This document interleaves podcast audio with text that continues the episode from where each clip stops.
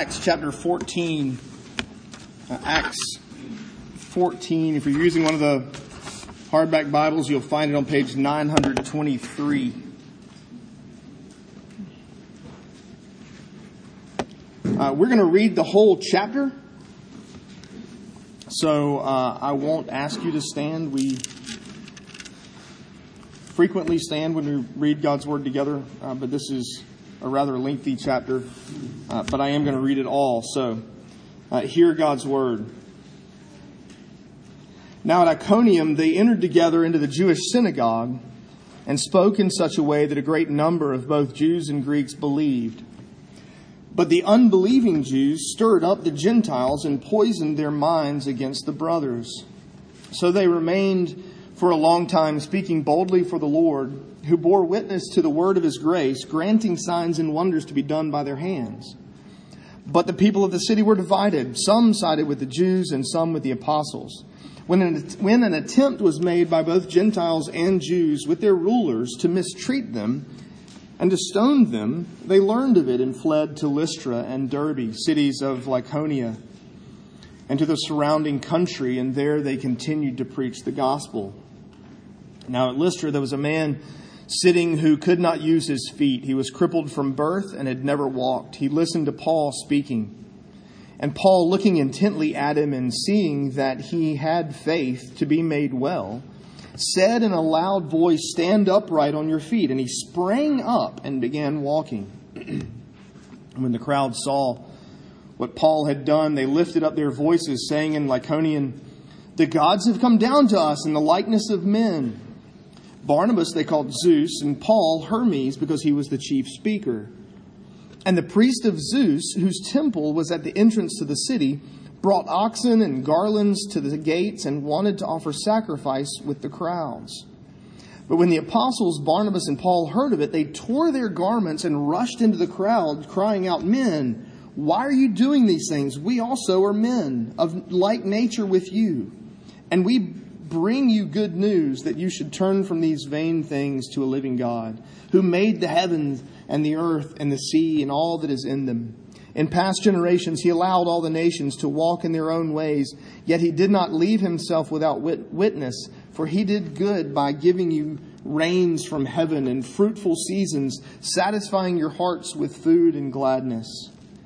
Even with these words, they scarcely restrained the people from offering sacrifice to them. But Jews came from Antioch and Iconium, and having persuaded the crowds, they stoned Paul and dragged him out of the city, supposing that he was dead. But when the disciples gathered around him, he rose up and entered the city. On the next day, he went on with Barnabas to Derbe.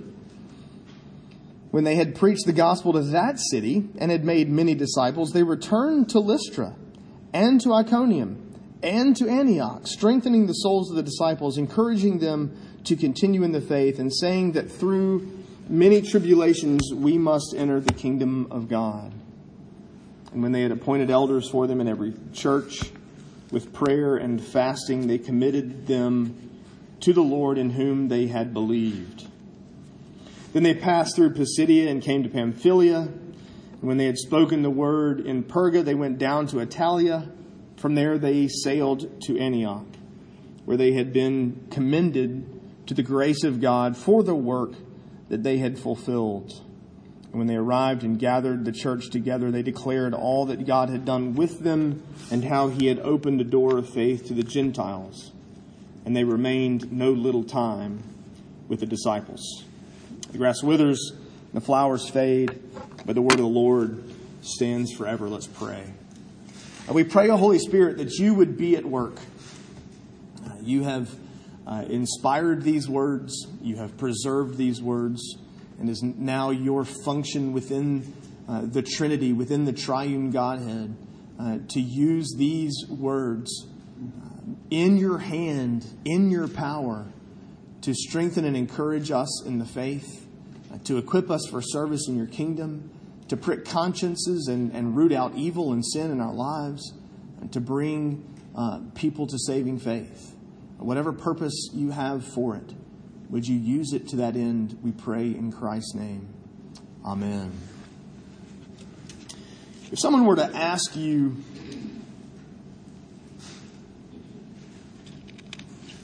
what the Lord of the Rings is about.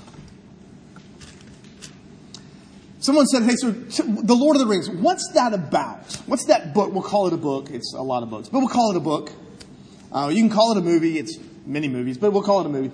But what's it about? Your answer would no doubt include something like, well, it's really the story of this hobbit, Frodo Baggins, taking this ring, and it's the one ring that rules them all, to Mount Doom to be destroyed.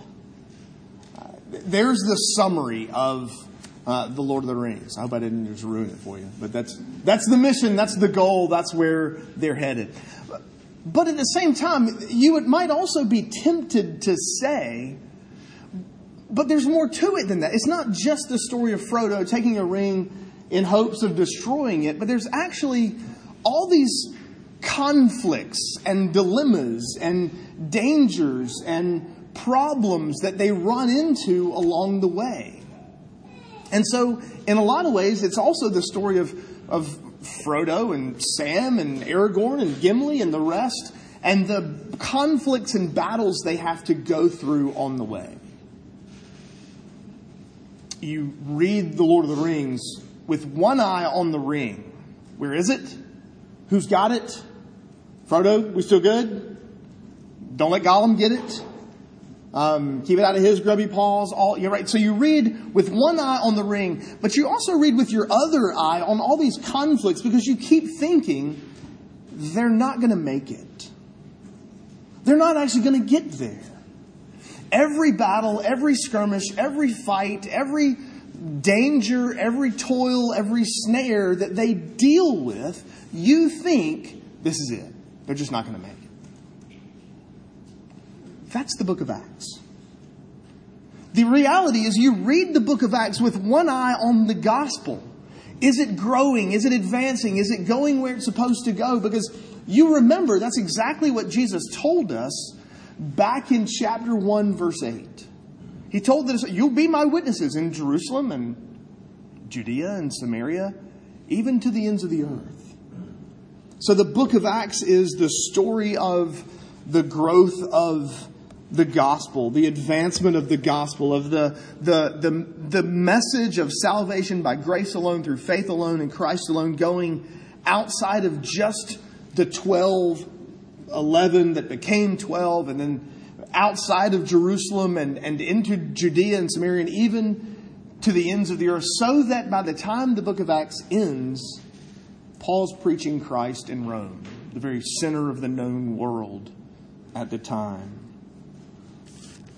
But you also read Acts with the other eye on dangers, toils, and snares.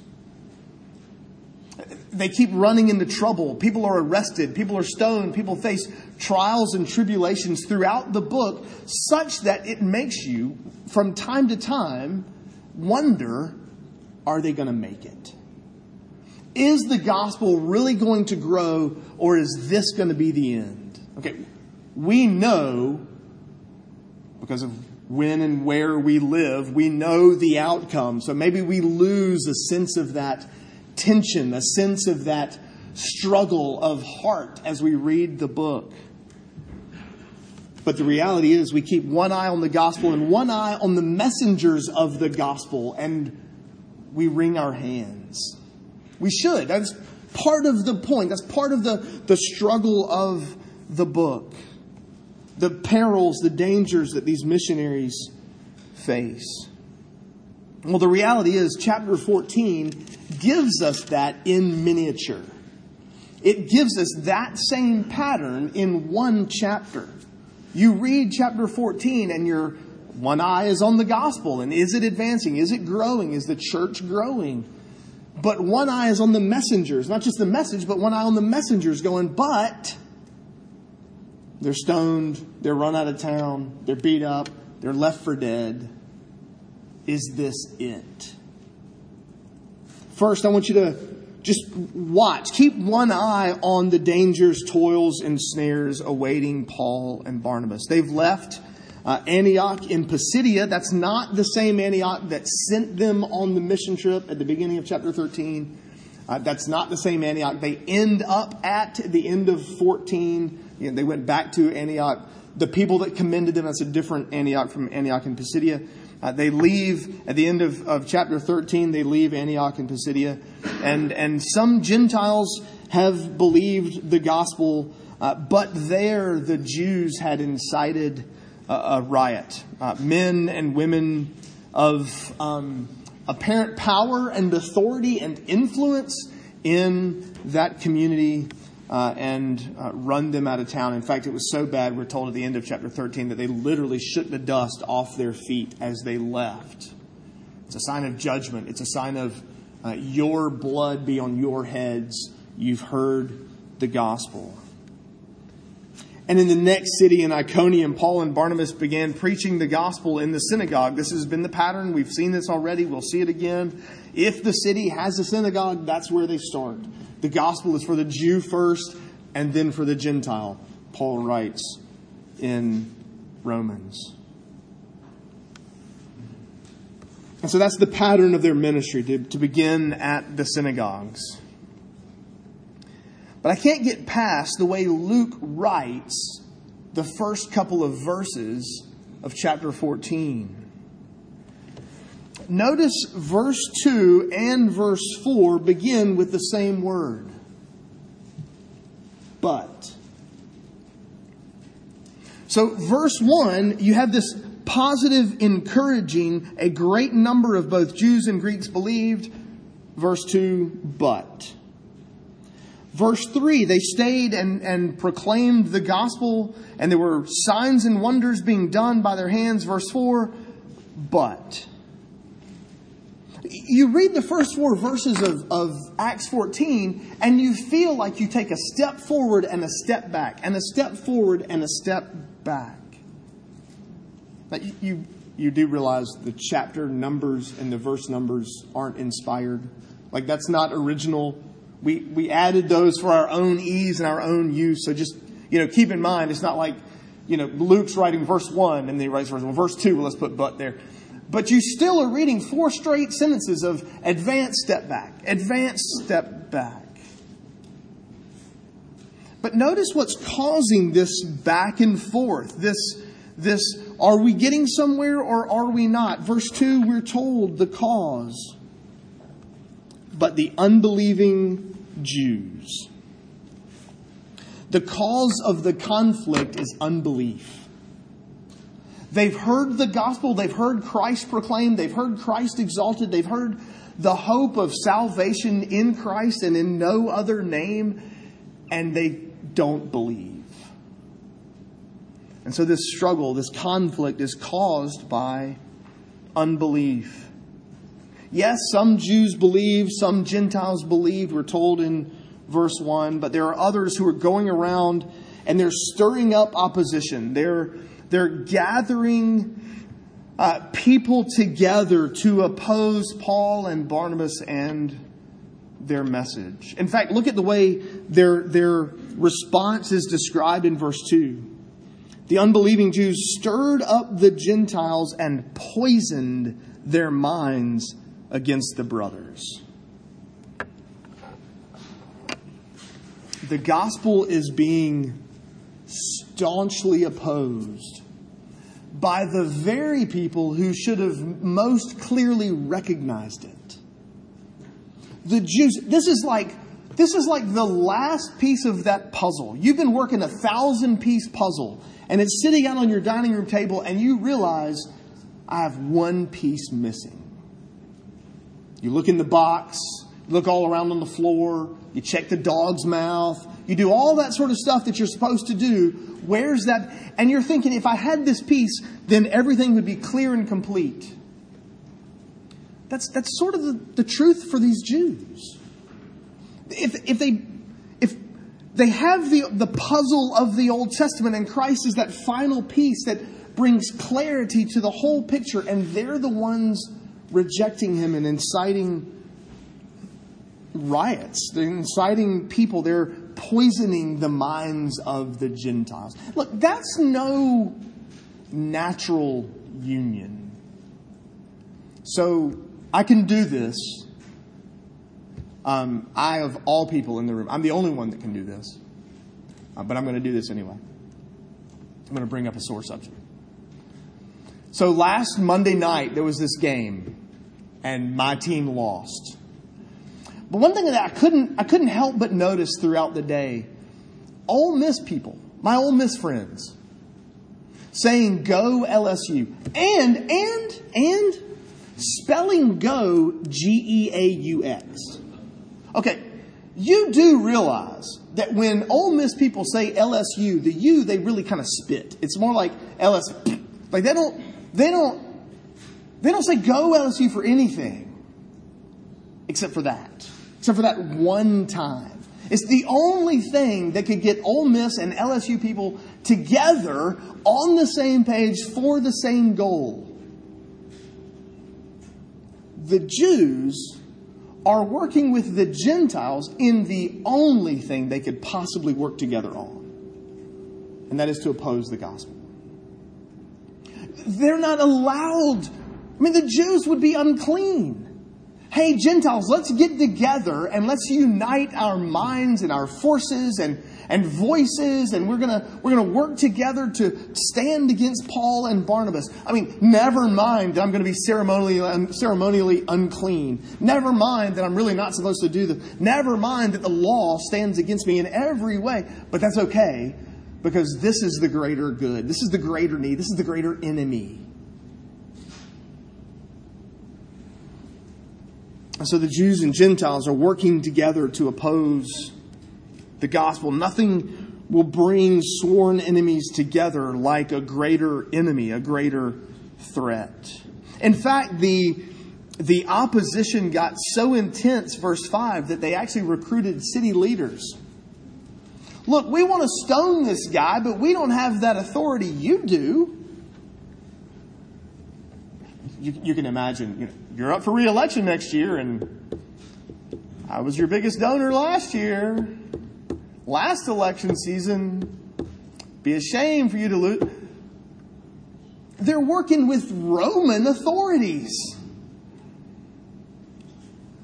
Only for the express purpose of standing against the gospel of Jesus Christ. They wanted Paul and Barnabas stoned. Like you need to understand. There will be people. Okay, I realize we are in Limestone County. I realize that makes us one of the most churched counties in the South. That's saying something, right? I mean, you can stand, pick a spot, grab a driver and a golf ball.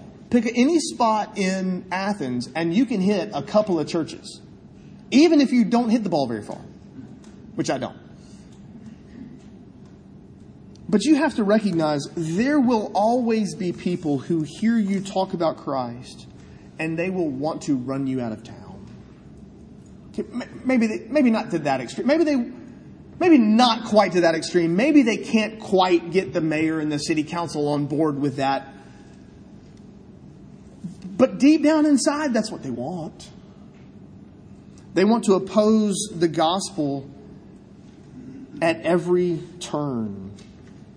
There will be people who hear you talk about Christ, and they will want you to stop. They will want to force you to stop with whatever means available to them. Don't expect everyone who hears the gospel fall from your lips to respond in faith. Paul and Barnabas are walking through dangers, toils, and snares in Iconium. So much so that the Jews, the Gentiles, and these also Gentiles, but still Roman city leaders are all conspiring against them to stone them. Notice when they find out about this plan, they left. They went to Lystra, verse 6. If I asked you to describe dangers, toils, and snares to the gospel. If you say, look, when you think of objections to the gospel, when you think of those dangers and snares that stand out there for the messengers of Christ, I'm pretty sure that what happened to them in Lystra would not make your list. They were confused for Greek gods. Now, we join the gym so that people will confuse us for Greek gods, right? I mean, we work out and exercise so that people will go, they've got the body of a Greek god. And in our minds, that's not exactly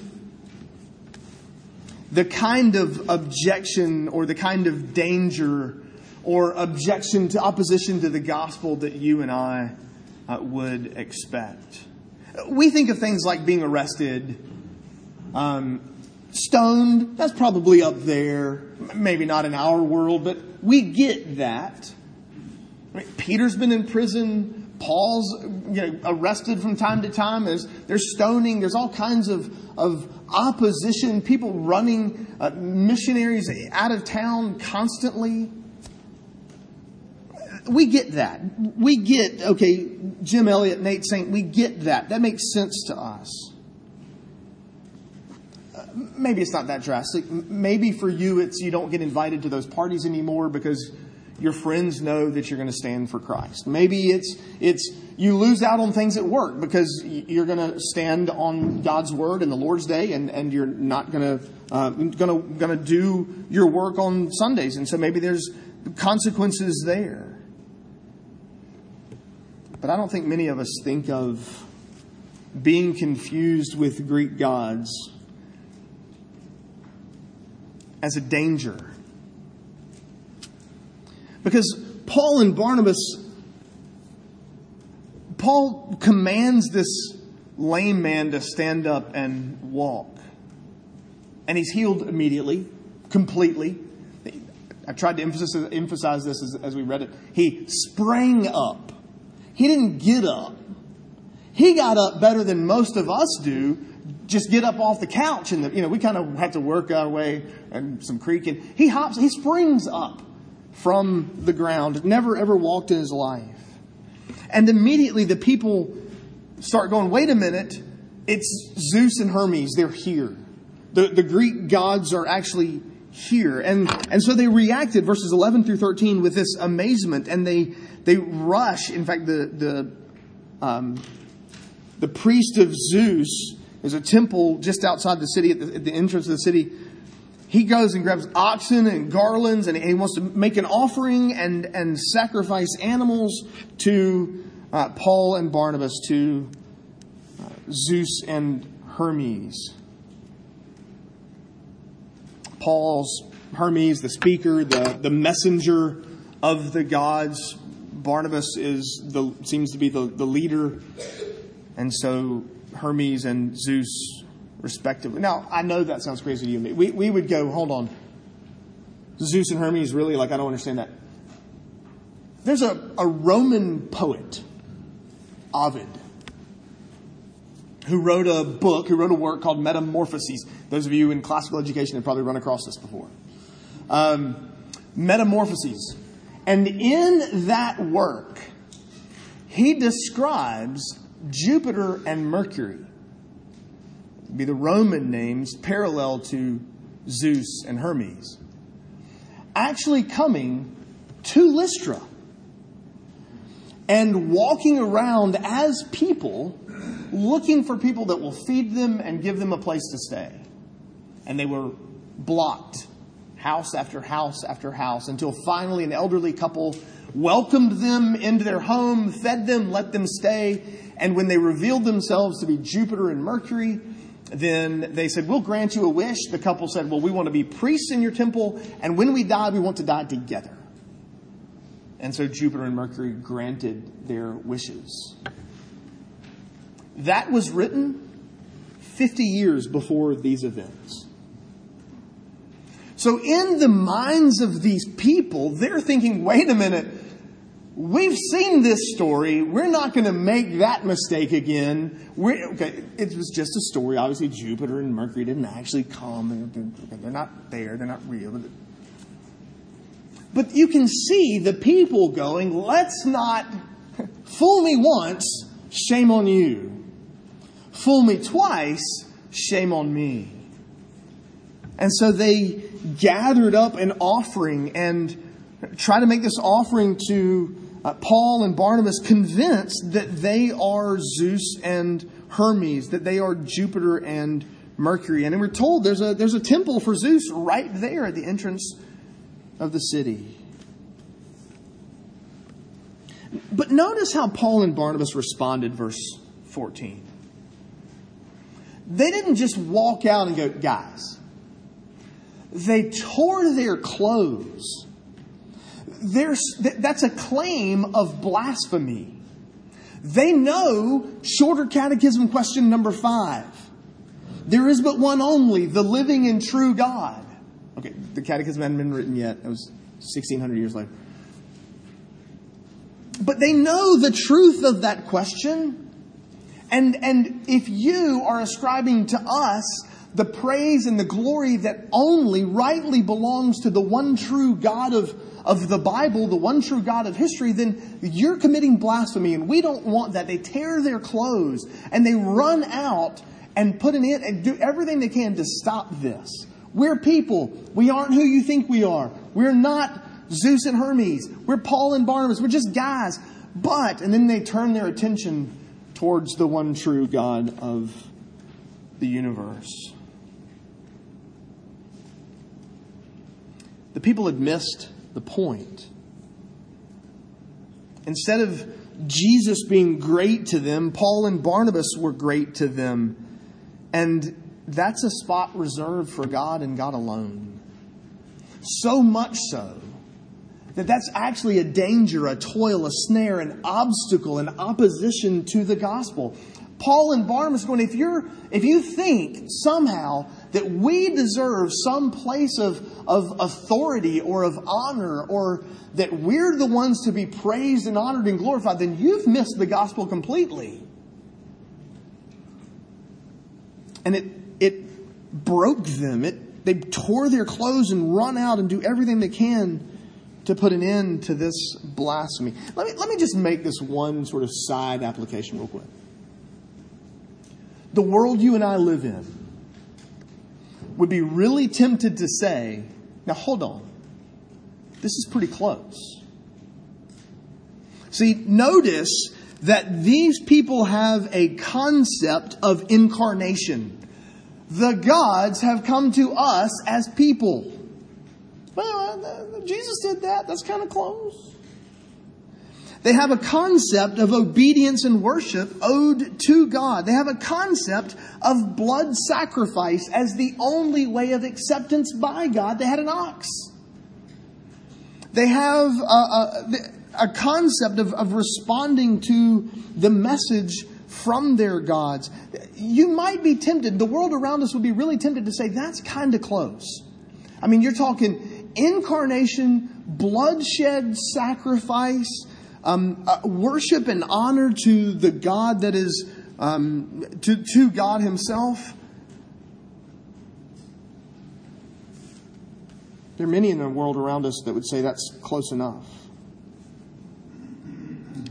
This isn't a problem of disbelief or disobedience. It's a problem of misunderstanding. And that was enough to make Paul and Barnabas tear their clothes. Misunderstanding the gospel is not understanding the gospel. Misunderstanding the gospel is not having the gospel. Unless Christ is the Son of God and the only Savior of sinners, received by faith alone, then it's far enough away to spend eternity in hell. And Paul and Barnabas came out to argue. Christ said He is the way, the truth, and the life, not almost kind of like Christ is a way, a truth, and a life. Don't fall prey to the philosophies of the world today and decide that close is the same thing. That close is close enough. Well, ultimately, in Lystra, Paul is stoned and dragged out of the city and left for dead. Verse 19.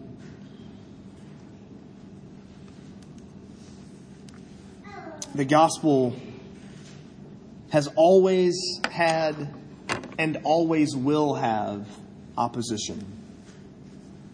You've got one eye on the dangers, toils, and snares of missions. But then you've also got your other eye on the growth and advancement of the gospel. Notice just a quick glance. In every city that Paul and Barnabas visit in this chapter, there are converts. Every time. Notice verse 1. Jews and Gentiles came to saving faith in Iconium.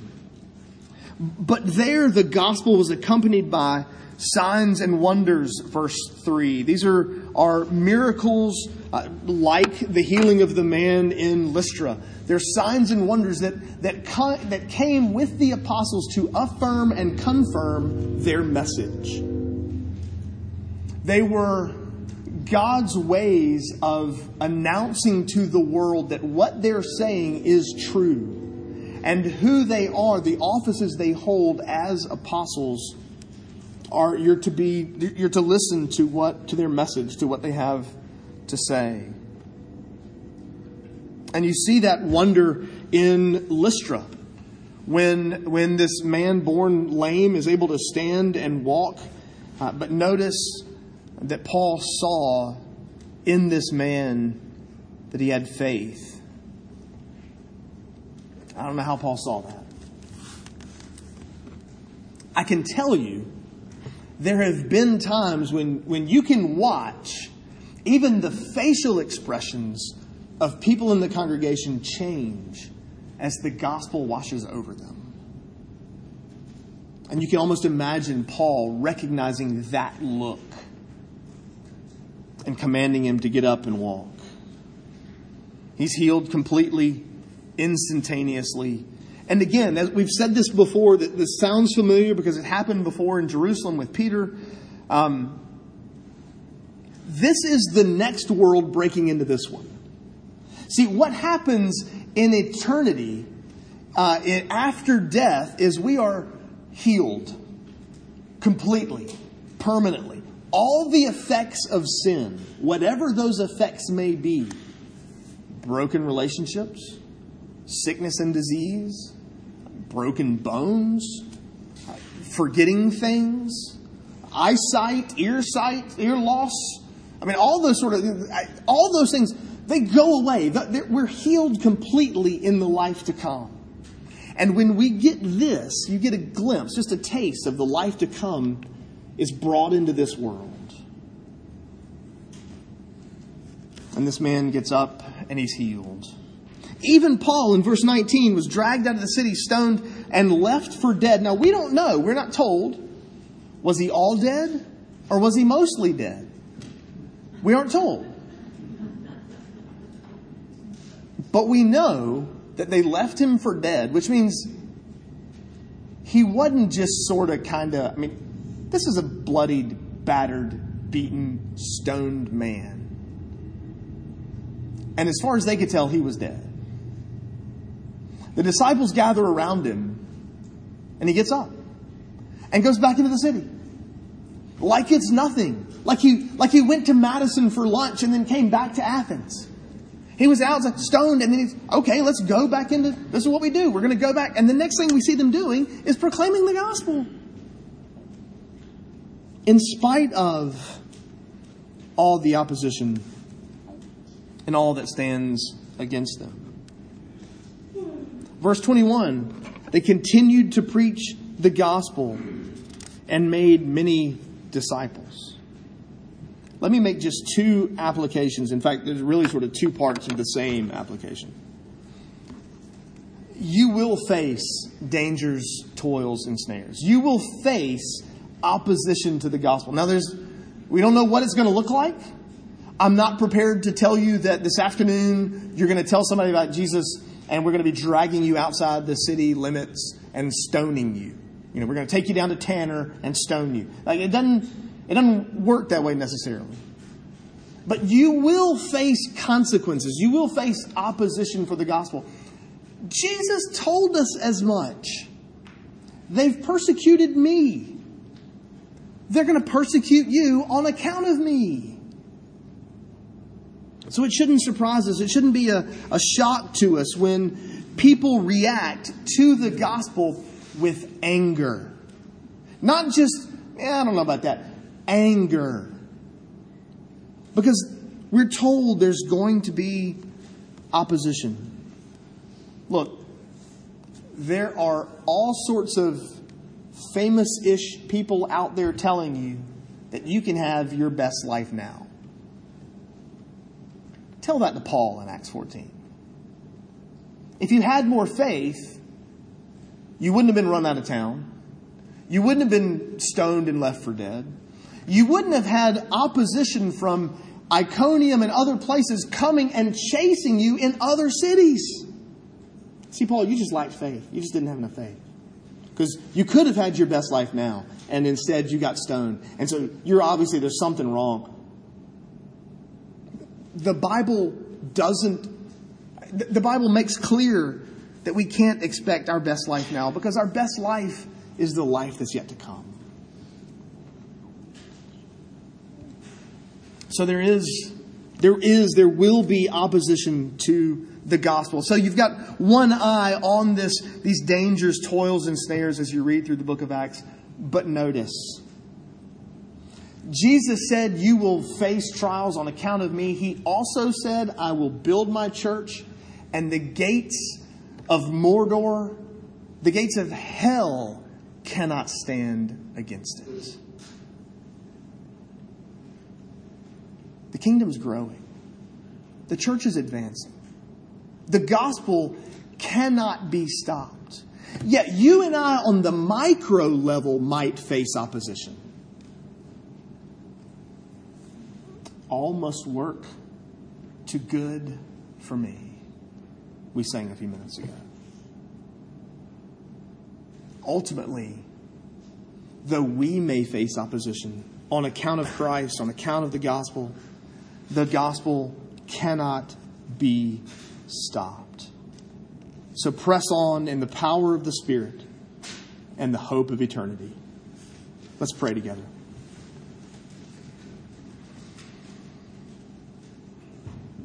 Father in heaven, we thank you for this promise of the growth of your kingdom. And we pray that it would grow in us and through us, that we would be a part of that gospel kingdom growth here in Athens, in Limestone County, in Italy, in Taiwan, in other places. We pray that you would use us to advance the message of salvation by grace alone, through faith alone, in Christ alone, to everyone we know, everyone we come in contact with, and even to the ends of the earth. And we pray that you would grant us the grace to bear up under dangers, toils, and snares that we might face on account of you. All for your honor and for your glory and for the good and growth of your church, we pray. Amen.